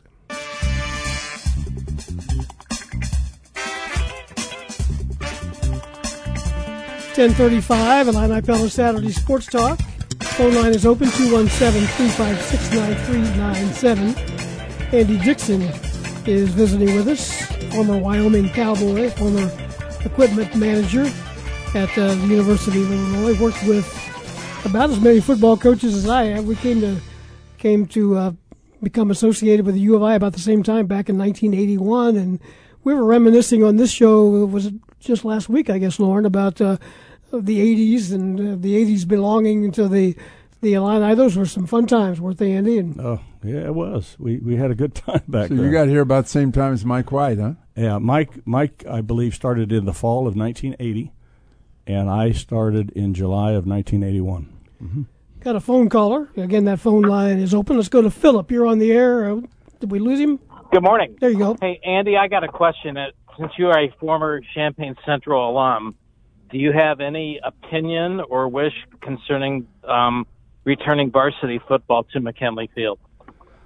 Uh, yes, I do. I, uh, of course, I only played there uh, as an eighth and ninth grader, and uh, as a sophomore uh, when I was at Central, and then from my junior and senior year, we played out at Centennial, uh, out at Unifor. Uh, I live in that neighborhood. Um, I live a, about four blocks from McKinley Field, and I've I proudly got a sign in my front yard for them to play. Um, I understand the people that don't want it to happen because of what the uh, what the school district or the school board promised them. But uh, I think the kids, at least in this situation where a day game, uh, a one game to to see how it works. If it doesn't work, then uh, it doesn't work. But I, I understand both sides of the the ball, but uh, I'm in favor of myself. Okay, we appreciate that uh, question. Good call there. Football coaches, not only head coaches, but you deal with all the, the coaches and the assistants and all the players as well. But I'm guessing you had to deal with, put up with, or whatever the word might be, with a whole different uh, bunch of varying personalities in that job, right? It yeah, absolutely. the uh, it it seems like most of the assistant coaches go exactly how the head coach goes. But uh, while I was here, I, di- I worked with five head coaches, and and uh, obviously uh, every one of them was just a little bit different. And wanting different things and in certain order. And How how was Mike White different? I mean, he was more successful. Mike uh, Mike could have sold ice to the Eskimos. He uh, he was quite the salesman, a terrific football coach. Um, but Mike was uh, Mike knew how to to as most coaches do. Mike could get the best out of what you got. He was a terrific recruiter, and it goes back to what we were talking about earlier. Mike got the athletes. Mike got the athletes that that the uh, the top teams in the country wanted to get here. Uh, uh, he just did a terrific job. Yeah, he's a salesman. I used to produce his TV show, and it was, he was one of those guys. He said, "Steve, just tell me where to sit," and uh, give, ask me that first question if you like, and then we're we're rolling. and then John Mackovic came in, totally different. John was different than Mike. Uh, uh, John knew exactly what he wanted. Uh, the the five years that he was here, he told me, as I remember, he told me uh, how he wanted things done uh, from the very you know in the first week. Did you ever get fired?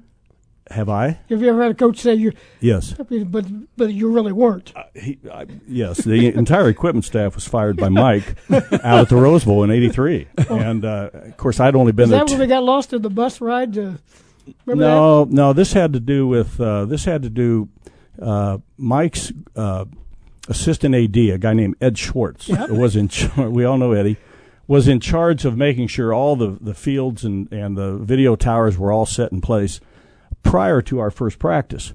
Well, Ed had done due diligence and sent diagrams. Of course, you had to fax things out back in those days. Uh, due diligence of where to put the video tower, which way he wanted the fields going, uh, and all the all the details. Well, when we get there, towers were totally different places. Fields were going the opposite direction.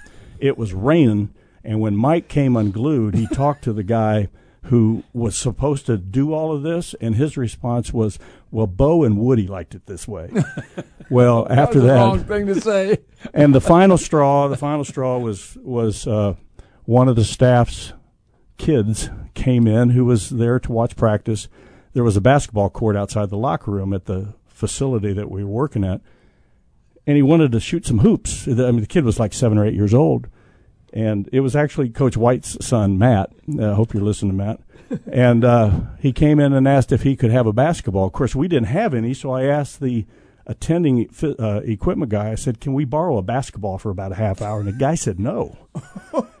so what does Matt do? Matt goes and screams at his dad, "They won't give me a basketball." Well, Mike came in and fired Marion Brownfield, who'd been here thirty some years, fired Andy, and fired a guy named Richard, who uh, Brownie. I mean, that was his career. He he'd been there a long time. I'd only been there two years. I figured I could get another job. Well, that night we had the team dinner, and he came in and told us he was only kidding, but uh, you could just see Brownie just. So you guys took it seriously. Wait, absolutely. Wait a minute, Tab Bennett didn't get fired. Uh, I'm sure he did a number of times, but uh, I, I, I can't swear to how many times.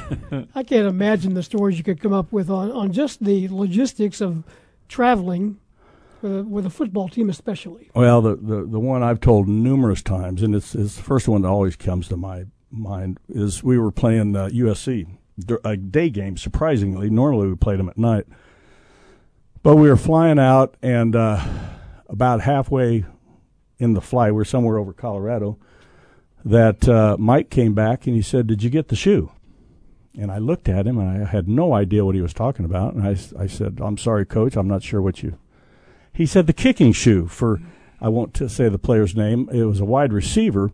And back then, uh, they used to have uh, the, the kickers that went straight on, not the soccer style kickers, Mm-hmm. but the straight on. They had a, what's called a square toe. Right. And evidently, there was supposed to be an assistant coach tell me to go find a, a size 11 square toe because one of our wide receivers was uh, messing around before practice one day and he was kicking off pretty good. And Mike saw it and he thought, if he's doing it like this with a regular shoe, how what if what could he do with a square toe? So halfway th- into the flight, I had to figure out landing in L.A. I had to go figure out where to get a square toe. Now these Oh, shoes, man. these shoes are not your everyday. Can't walk into a shoe store. so when I landed, I called a buddy of mine at Cal State Fullerton, where actually where Neil Stoner uh, came from, and I asked for his suggestion where to find a square toe. And he said, "There's only one place in L.A. that I could tell you." And he gave me the name of the store. Of course, it was in East Central L.A. L, uh, L.A. Had to go rent a car. Had to find a map how to get to there. And by golly, they had one. And uh, so I drove back, thinking, you know, all's right in the world. I found the shoe. We're going to really, uh, we're going to beat USC. Well, uh, the next day, the I gave the shoe to Mike. He gave it to the the kicker, the the wide receiver, to put it on. He kicked twice, shanked him both times, and he said, "Get the shoe off." and it was just one of those things that I was happy to be able to to to uh, get the job done, but it sure was a lot of work Didn't to, turn wa- out very to good. watch him shank two balls. Yeah. and that probably somehow came back to being your fault, right? Uh, well, Mike didn't let me have it on on that one, but I uh, stayed away from him. but just the uh, logistics of all the all this stuff that, and it's even more so now, I'm sure, Yeah. of all the stuff that goes on the van ahead of the the, the flight, and uh, especially for a trip that far. Yeah, we, when when I started, we used a 12 foot step van. Uh, we had a, about two or three trunks. We had two or three laundry carts, and of course all the travel bags. Um in the early, in the late 19, uh, in the 90s, we ended up with a semi. Of course, we what we did was it really helped out. We had so much more room. Instead of carrying two bags at a time it, uh, from the truck to the locker room, we bought laundry carts and put all the bags on wheels. So it was so much easier transporting them. Uh, and, and we could take a lot more equipment. The the trainers had more equipment. The video people had more equipment. The negative thing about a semi is you can't always get real close to the locker room. Uh, I remember it in uh, in the late '80s. We played at North Carolina, and we had to park a block away from the locker room, unload the semi into a smaller vehicle, and then drive that smaller vehicle up to the locker room. I think we made seven or eight trips to uh, to get everything into the locker room, and then again post game, especially that game we lost uh, after a, after a game, we had to do the same thing in reverse. So semis aren't always uh, the most accessible, but uh, it seems like nowadays everybody's pretty much got one. I want to talk to you just real quick about helmets. I see we're getting new helmets, and, I just wonder when you think back to Champaign and you think back to Wyoming and and all those thirty years that you were dealing with helmets and how they improved. And what what what would be your comments about helmets? It's uh, technology is amazing. We uh, back in when I was playing in high school and college for the first couple of years, it uh, they had the old. It was called a suspension helmet. It had a plastic ring at the top that was held in by rope, and it was actually developed by a guy named John T. Riddell. John T. Riddell developed the the helmets worn in in uh, World War II. It was the same type of lining okay. that the, the that our troops wore back in the 40s. And uh, I, I'll never forget. I think uh, when I first started, helmets cost thirty five dollars, and twenty five of that was for liability. Because of injury, potential injury. Now they're, uh, I, I, they weren't like this my last year, but they are now. Where they uh, every every player that plays at Illinois, their head is lasered, and it's developed. The padding inside is developed just for their that, head, for that head, for that head. So that kid comes in, and I'm I'm assuming Illinois has an orange, white, navy, and maybe a gray helmet. Yeah. I, I, don't know. Four helmets. Four helmets. And if that kid practices one day, there's four helmets that that pff, are out the door. They can't be fit to anybody else. So uh, I've I've been told that the cost of those are about three grand a piece. Oh my goodness! Yeah, it's just amazing. From thirty five dollars to yeah. three grand. Yeah, in in forty years. Yeah, yeah. the the laser technology is it safer? Absolutely. Is it going to totally reduce? Is it going to totally alleviate concussions? No, nothing's going to do that. Did you ever have a concussion? Huh? Yeah. Many? Uh, no, there's only one that I know. Everybody, I think everybody at one time or another sees get, stars. Yeah, you I get think dinged. that's. I think that's considered. I think I read somewhere that's considered a concussion. But the one that I, the one that I personally had was my sophomore year. We were playing the University of Houston down the Astrodome. First game of the the, the first play of the game, obviously at kickoff. I took it out to about the 20 or 25. First play of the game, I hit a guy, or I should say, a guy hit me, a guy named Mack Mitchell, who was an All American defensive end for Houston that year. Went to play with the Cleveland Browns. He was All Pro his first year. We hit head to head. And the next thing I knew, it was after the game. I, I, there's a picture of me looking, sitting on the bench with my arms out over the backrest, looking up at the lights at the Astrodome. you don't even remember Wondering that. where you were. no, no. And the sad thing was, my mom and one of my brothers drove all the way down there to watch me touch the ball twice. Loren has all of his concussions these days on the golf course. I'm a walking He's kind of hitting his club. hitting the, in my head. You know, I've never, I never got a concussion in football, but I got hit with a baseball and twice with a golf ball Yeah. in the head. I didn't do it. well, you know what? They just bounced off.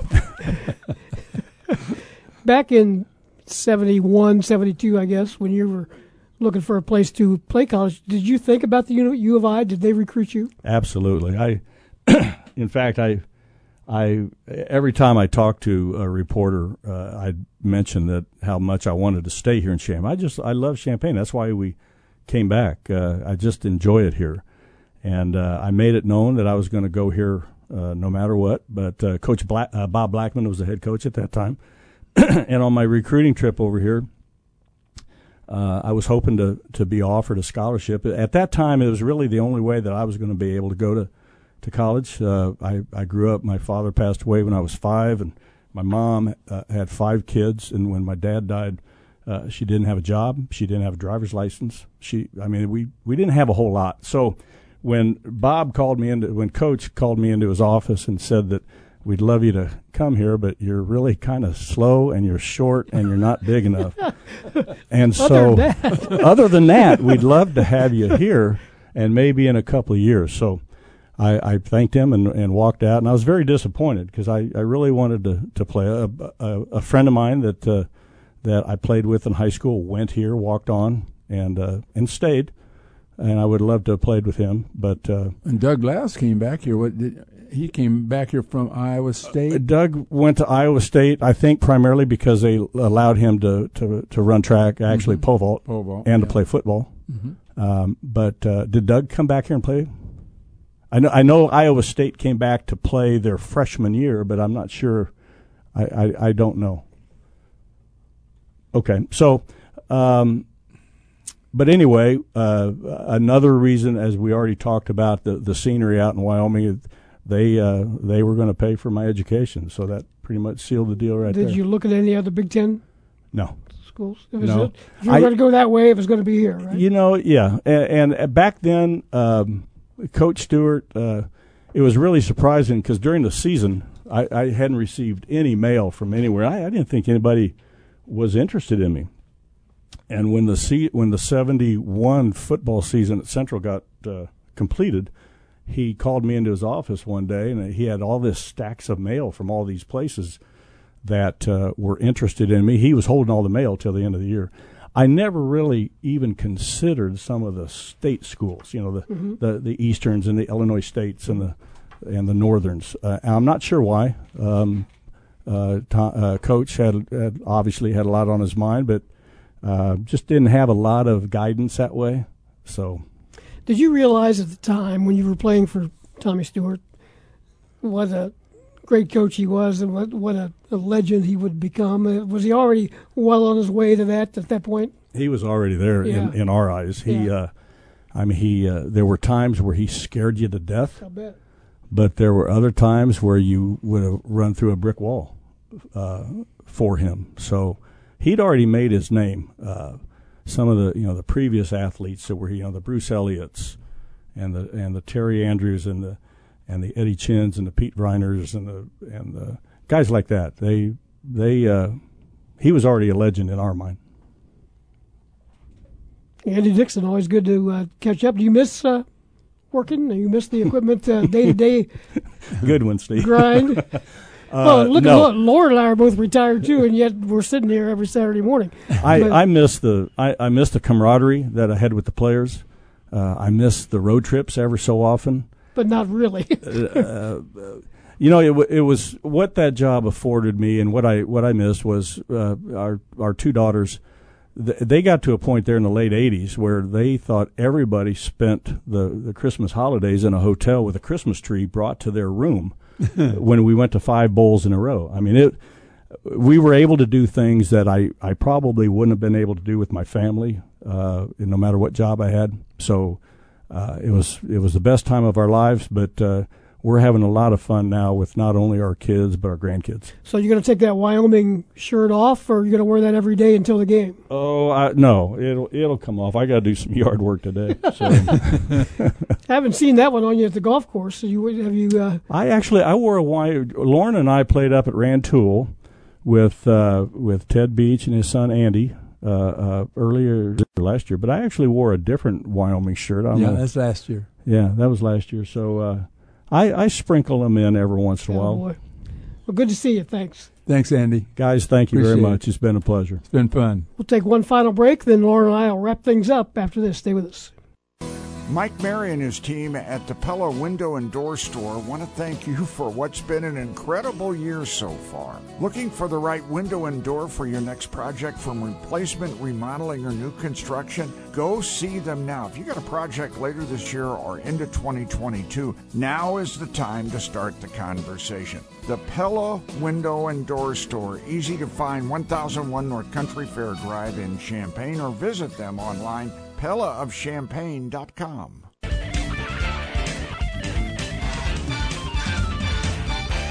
A couple of minutes left on Illini Pella Saturday Sports Talk, this particular edition. Three weeks out from uh, the first football game, Illinois and Wyoming. Baseball continues this afternoon and tonight. One note uh, I had that I didn't get to yet. You saw the news about uh, Jerrance Howard not uh, on the Texas I don't coaching understand staff. what happened there. It, it, I, I read several stories, and they give no explanation other than he is looking at other opportunities. Saw where he might uh, become a, a sports agent. Somebody Is speculated that right? he I hadn't might. heard uh, that. And he might be good at that. He's kind of a sales guy, but uh, I don't know what uh, what uh, happened that uh, caused this uh, departure. But Illinois plays Yeah. Texas, and that So he uh, was just in Texas one. He was with uh, Kansas eight years, and then Texas yeah, one year. One year, yep. So Jerrance Howard is uh, not with the uh, Texas Longhorns anymore. And we play him this year. We, We would do. have seen him. Madison Square Garden would have been uh, nice to run into him there. So uh, I think that uh, covers things. Appreciate uh, your time, Mr. Tate. We'll let you Mhm. scoot on out of here. Thanks uh, to our guests. We heard from Bart Miller, offensive line coach of the University of Illinois. Thanks to Michael LeRoy for spending some time with us. Kevin McKinney, one of the uh, radio voices of the Wyoming Cowboys, and Andy Dixon, who played at Wyoming and worked for 30 plus years as equipment manager at the University of Illinois. Thanks to Ed Bond for helping us out. We'll talk to you again uh, next week on Illini Pella Saturday Sports Talk. This is Steve Kelly for the guys. Have a good weekend, everybody.